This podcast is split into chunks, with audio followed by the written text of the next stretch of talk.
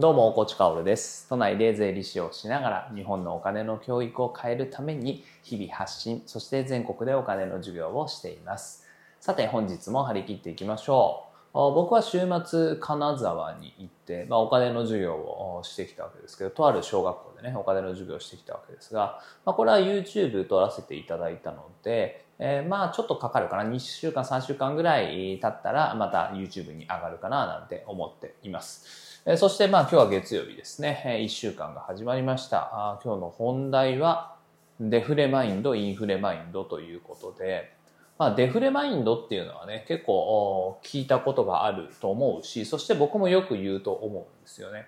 まあ、ただ、インフレマインドの話もね、そろそろしていかなきゃなというところなんです。まあ、まずはデフレマインドからですね。まあ、デフレマインドっていうのはもう、この 30年間、日本人が培ってきたマインドですよね。まあ、これが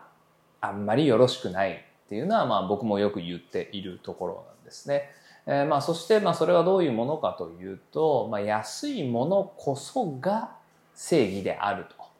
安くて良いものが最も価値が高いと。まあそういうマインドですよね。これはどこが間違っていると思いますか？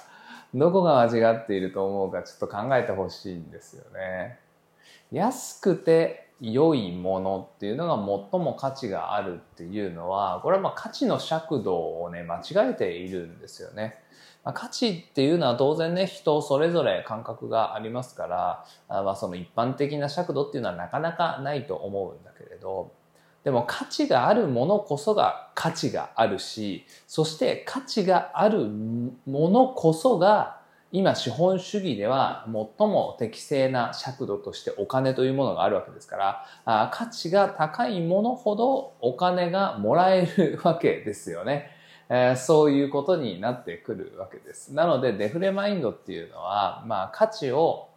しっかりと捉えることができなくなるんですね。じゃあなんで日本人っていうのはね、こんなことになってしまったかというと、やっぱりデフレなんですよね。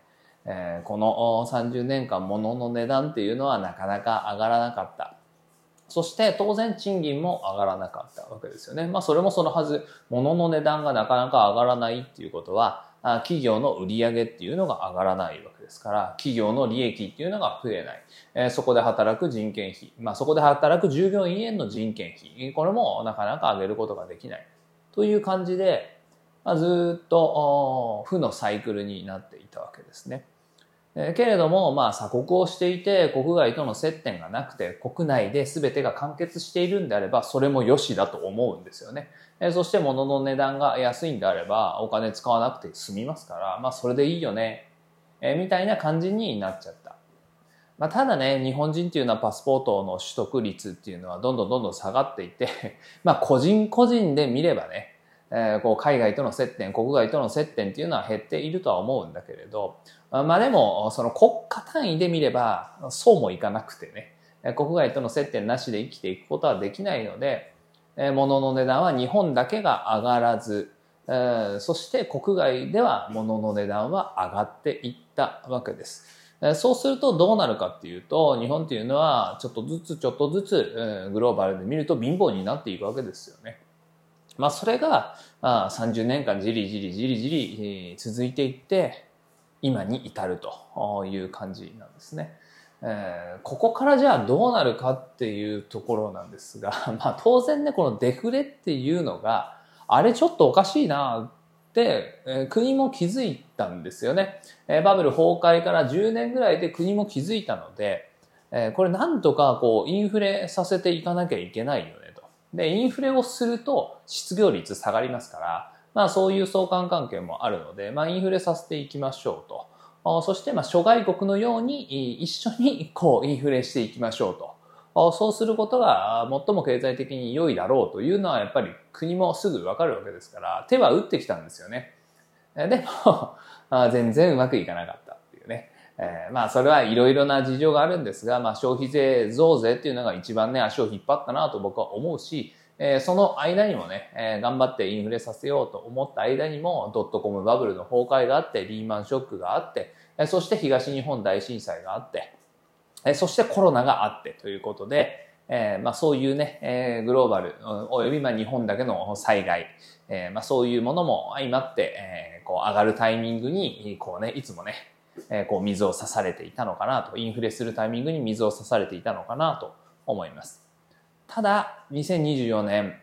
まあ、プレミアムとかではよく言いますし、まあ、通常放送でもたまに言いますが、あ結構答え合わせの年だと思うんですよね。え、この4月っていうのは賃金は結構上がっていくだろうという予想はあります。まあ、つまり今まで日本がね、やってきた経済政策がやっと花開くというところだと思うんです。そうすると、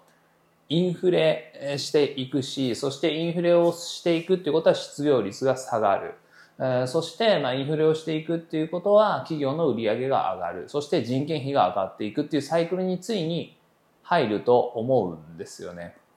まあ、また水を差すね、何かがある可能性は当然ありますよ。それはもう今までも言ってきた通り、政治が水を差す可能性はあります。ここで金融引き締め、え、財政拡大じゃなくて財政を縮小しましょうというようなことになれば、またね、え、インフレが止まってしまうので、え、まだそこじゃないなと、金融緩和であり財政拡大をしなきゃいけないところだよねって思うんだけれど、まあ政治がね、水を差す可能性は当然あります。ただ、まあ、水を差さなければね、そして消費税増税とかもなければね、おそらく、じりじりと、こう、やりたいこと、経済政策で、え、こう、向かわせたい未来に近づいていくんじゃないかなと思うんです。そうするとついにインフレ社会なんですよね。えー、僕は41歳ですけど、全く知らないですからね、インフレ社会を。物心ついた時からもうバブル崩壊してましたから、あデフレ社会でずっと生きてきたわけです。なので、まあ30代以下の人たちっていうのはデフレしか知らないんだよね。うん、で、まあ当然50代の人も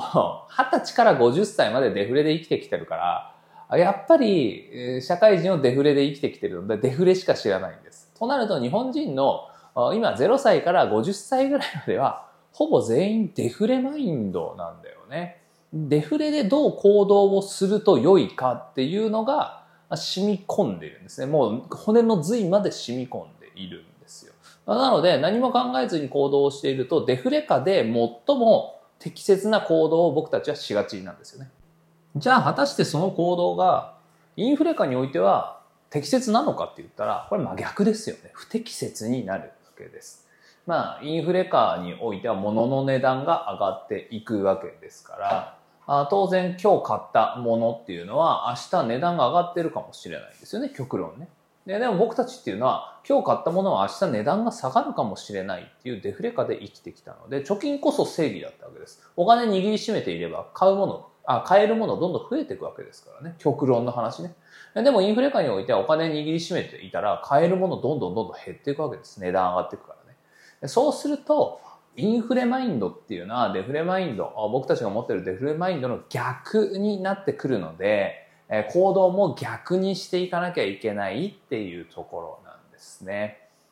これまでインフレマインドみたいなものっていうのは僕はほとんど語ってこなかったと思います。でも、語っていかなきゃいけないなと思ったので今日話しているんですね。えー、というのも僕もあんまり真剣にね考えてこなかったし、まだそのインフレ社会だねって完全に言えるような状態ではない。けれどもインフレはしてきている実感はある。そういう複雑なというかね、様々な思いの中でね、まあ、インフレについては考えていかなきゃいけないし、語っていかなきゃいけないなっていうきっかけがあったんですよね。まあ、それが、この前ね、ボイシーパーソナリティの木下さんとお話をしていっての気づきだったんですよ。まあ2時間ぐらい喋っていて、大きな大きな気づきがありましたね。喋れば喋るほどにこう研ぎ澄まされていくというかね。なので、まあこれからはね、インフレマインドについては多くを語っていきたいなと思ってということで皆様そろそろお察しかと思いますが、今日から発売開始ということで、えー、いつもやっている連載、えー、木下大河内のズバリお金から逃げるな第3回ということで、デフレマインドの破壊とインフレ時代の家計管理というね、えー、切り口でお話をさせていただきました。まあ、つまりこの収録中に めちゃくちゃ気づきがあったんですよ。いや今回は本当に冗談抜きでね、まだ第3回なんだけれど、1回から3回のうちで、今、一番聞いといた方がいい放送だと思います。一番聞いといた方がいい放送というか、一番知ってなきゃいけないんだけれど、一番日本人に抜けてる部分じゃないかなって思いますね。えデフレからインフレに切り替わって、インフレになったからマインドをごっそり変えなきゃいけない。じゃあこれを変えていこうみたいなことを積極的にやっている人っていないと思うんですよね、なかなかね。僕も、あ、確かになって思うことを話しててたくさんあったんですよ。なんか初めてこう、インフレ時代というものとちゃんと向き合って思考したっていう感じがしたんですよね。そうすると本当に気づきが多かったので、えー、ぜひぜひ確認をしてみてください。本日から3日間限定価格ですね。えー、木下さんの方のチャンネルで、えー、第3回木下おこちのズバリお金から逃げるな、デフレ、えー、マインドの破壊と、そしてインフレ時代の家計管理ということでお話ししてますので確認してください。まあ、いつも通りね、えー、序盤の15分ぐらいは無料で聞けますし、まあ、ここだけでもね、相当学びあると思います。インフレのこと全く考えてなかったなっていう方には相当学びあると思いますので、えー、このチャプターに URL 貼っておきますので、ぜひぜひご確認ださい。それでは本日も張り切っていきましょう。素敵な一日をお過ごしください。最後まで聞いてくれたあなたに、幸あれ。じゃあね。